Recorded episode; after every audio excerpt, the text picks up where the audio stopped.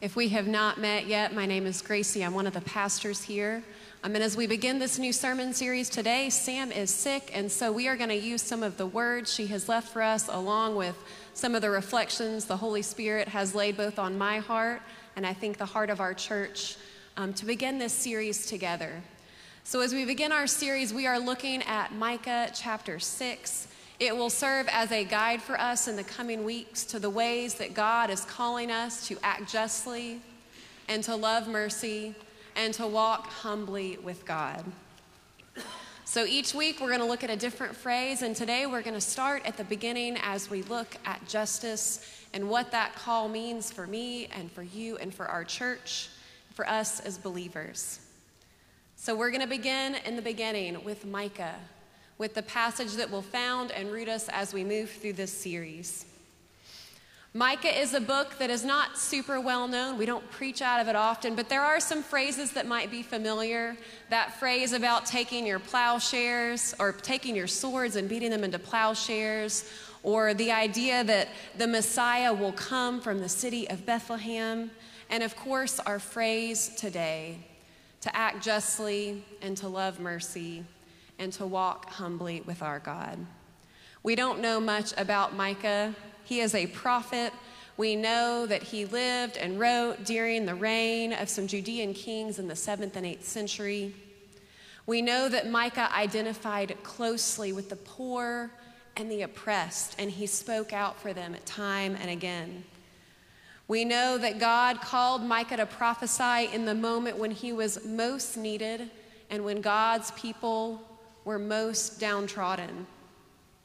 We also know that Micah looked at those in power and he laid the blame at their feet for the ways that the poor and the oppressed had been treated, and he called them to turn and to do better. During the time of Micah, like we see throughout the Old Testament, Israel had enjoyed a time of prosperity, but then things changed a foreign power came and they conquered Israel. They conquered the northern kingdom and it fell, and life began to change for God's people. It was a time where they lost their independence. They lost some of their identity as the people of God. They had to contend with different practices and different religions that were being intermingled with their culture. And as they often do, as we often do, they began to stray. It was a time of great change and a time of pain for God's people.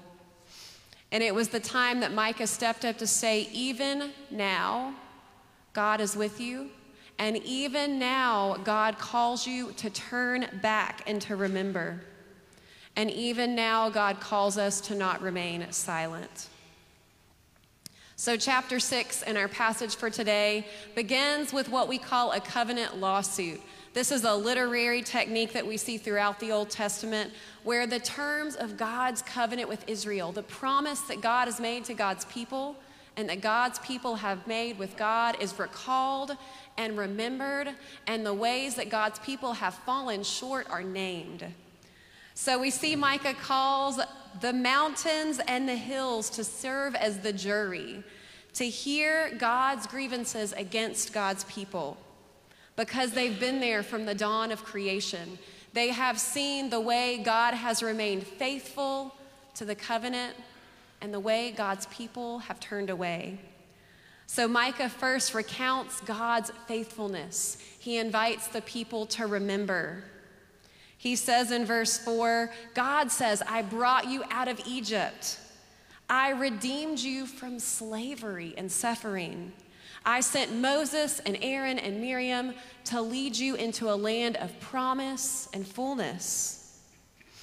I have blessed you when people tried to curse you. I have saved you and shown you the way through deep waters, and I have parted those waters so that you can follow my promise. But you've forgotten. So, to remember here doesn't just mean to recall these events, it means to identify fully with these ancient stories. To know they're not tales from long ago, but they are living examples of the ongoing presence and power of God in the lives of God's people. So, our scripture today is a remembering, but I think it's also a lament. A lament from God who has done everything possible to show love and kindness and to set God's people up for wholeness, and yet they turn away. They continue to rebel, they continue to forget, and the heart of God is both grieved and called to action. God here is reminding the people of his faithfulness and presence in the midst of their disobedience, but God is also course correcting and setting new boundaries and helping them to learn a better way. So, as we consider justice throughout this month in this series, we might wonder what is justice? Is it a mix of judgment and hope, boundaries and reprimands, grounding and course correcting, punishment that helps us learn a better way? Is it a parent who comes alongside to nurture and to guide? so that we might be full and whole and safe. So after Micah brings the case against God's people, they respond. Often as we do, they say, What now? How do we make our mistakes right? How do we restore relationship? How do we find hope in the midst of the brokenness? And so they offer what I think we like to do sometimes, what seems easiest. They say, Shall we come before you with burnt offerings, with calves and rams and thousands, 10,000 rivers of olive oil? Should we offer our firstborn, the thing closest to our heart, for these transgressions?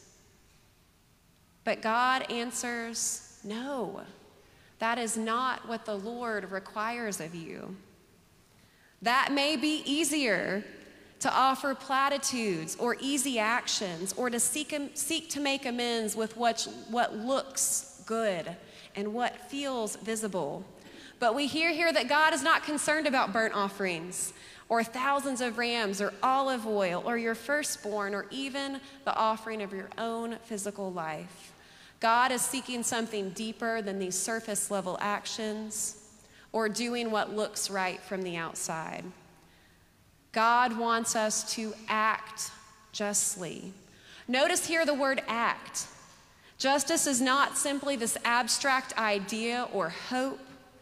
Justice is something that we do.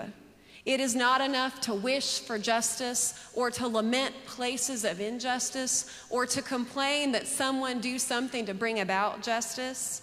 Justice calls each one of us to action. As Methodists, this notion should be pretty familiar. This is part of the call and the foundation of who we are as Methodist people. The Methodist movement started as people seeking justice for the oppressed, people taking this notion of holiness and realizing that personal holiness was not enough, that God has called us to holiness in all its forms, especially social holiness. Holiness is social because God is social. God created each one of us in God's image to be relational creatures who walk in community with one another, who hold one another in pain, who stand up and speak out for one another in injustice. We become fully human when we share in the relationship God initiates with us through the people God has placed in our path and in our community. True holiness is seeking both personal and social holiness. It's seeking to grow in our own faith, but also looking out into the world to care for others. We cannot have one without the other. So much that Wesley was known for saying that there is no holiness that is not social holiness. If we are not caring for the poor and the outcast, if we are not educating children in need, if we are not speaking out for the overworked and the underpaid, if we are not acting as agents of change, then our holiness is incomplete. Our sanctification and our journey towards Christian faith is only partial when it remains internal to us. Holiness is a renewal of the whole image of God, the image of God that is found in community as it is transformed in the social, the political, the economic, in all aspects of community. Jesus also speaks about this notion. We hear Micah calling out, he's saying the same thing, right? There is no holiness that is not social holiness. If those in power are not caring for the poor and the oppressed, then we have missed the mark. Jesus looks to the Pharisees of his day and says, I see, I see you give. I see you give your 10% of your oils and your spices, but you've missed the mark because you've neglected justice and you've neglected love and you've neglected mercy. So, biblical justice, friends, is practicing acts of justice and acts of personal piety.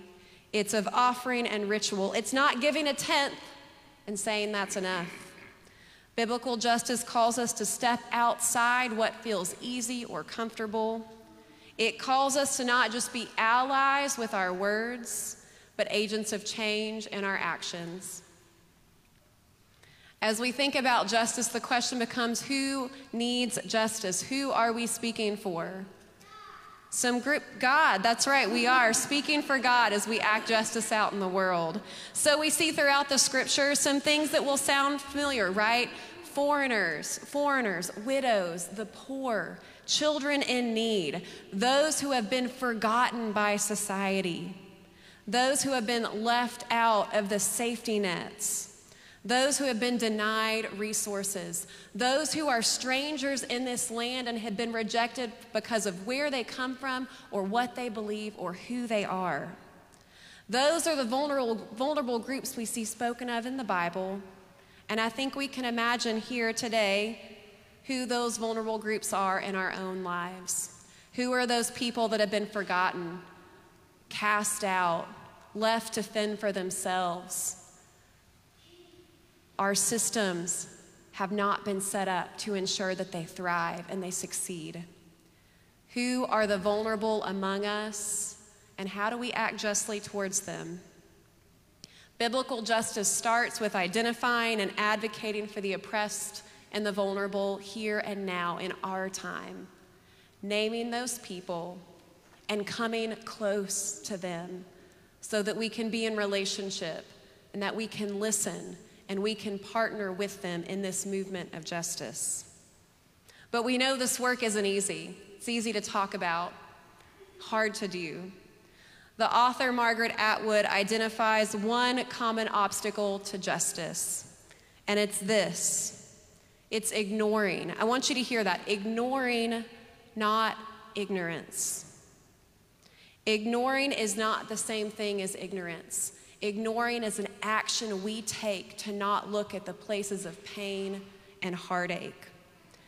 Sometimes it comes from busyness. All of our lives are filled with so many things good things, hard things, work, family, responsibilities, caring for loved ones, stress. It can be easy to forget to stop and to see. But the other part is we would often rather not look especially when we feel powerless in the face of pain and sorrow, in the face of injustice. It's easy to not look because it's hard. It calls us to examine ourselves and our privilege and to say, what does this mean for me and what is God calling me to do? Whether we look or not, it remains our call as people of faith to resist evil, injustice, and oppression in all forms. When we don't look, the problem doesn't go away, it remains and it grows. When we don't look because it feels too big for our one action or our one responsibility, it continues to thrive. So Micah reminds us we cannot ignore the plight of the vulnerable, and we have to look so that we might, we might be advocates for justice. Another way to say this, friends, is we can't be silent observers. We can't look away and not witness and bear witness to the pain and the tragedy of our world. In our silence, we are complicit with injustice. I read an article this week about Darnella Frazier. She's a 17 year old, um, maybe 20 year old now, but she's a 17 year old teen at the time who was present during the murder of George Floyd. In a moment of deep pain and trauma, when it would have been easy to look away, when she didn't know what she could say or do to make a difference, she didn't remain silent and she didn't ignore. She pulled out her cell phone and she recorded what was happening. And she bore witness in that moment to deep injustice. She helped propel a national conversation around racism and police brutality.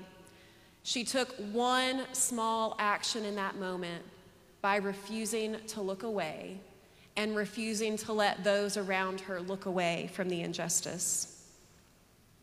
A quote that stuck with me this week from her she said, Even though this moment was traumatic and life changing for me, I'm proud of myself. If it weren't for my video, the world wouldn't have known the truth. I own that my video didn't save George Floyd, but it did put his murderer away and off the streets. And it did call us to act and to not look away. I also thought about the mother of Emmett Till. This last week was the 67th anniversary of his lynching. After his tragic and unjust death, in the midst of the deepest tragedy she had ever faced, his mother told the funeral home that the casket would remain open, that she would ensure that the world bore witness to the injustice and the tragedy and the horror of what had happened to him and so many other black Americans. She would not stay silent and she would not allow those around her to look away. She too spurred a national movement. That one action reignited conversations around racial justice and civil rights and helped move us farther along the journey to justice and equality. Biblical justice is taking personal responsibility for what you see. So when you look out today and tomorrow and in the weeks to come at a world where you are overwhelmed by the amount of suffering and you feel powerless in the face of it, what can you do? You can look. You can have others look with you and encourage conversation and you cannot stay silent in the face of injustice. One of the quotes I found in Sam's notes that I think really drives this point home is from the Talmud. This was a, uh, a commentary that rabbis would look through the Old Testament scriptures and they would make commentary on. And one rabbi said this as they were looking at our passage for today. They said, Do not be daunted by the enormity of the world's grief. Do justly now. Love mercy now. Walk humbly now. You are not obligated to complete the work, but neither are you free to abandon it. So, friends, we do something now, today, small or big, to make a difference. We do not have to start the work knowing we can complete it. We just have to start. We cannot abandon it. So, this is what the Lord requires of us to act justly now. Thanks be to God.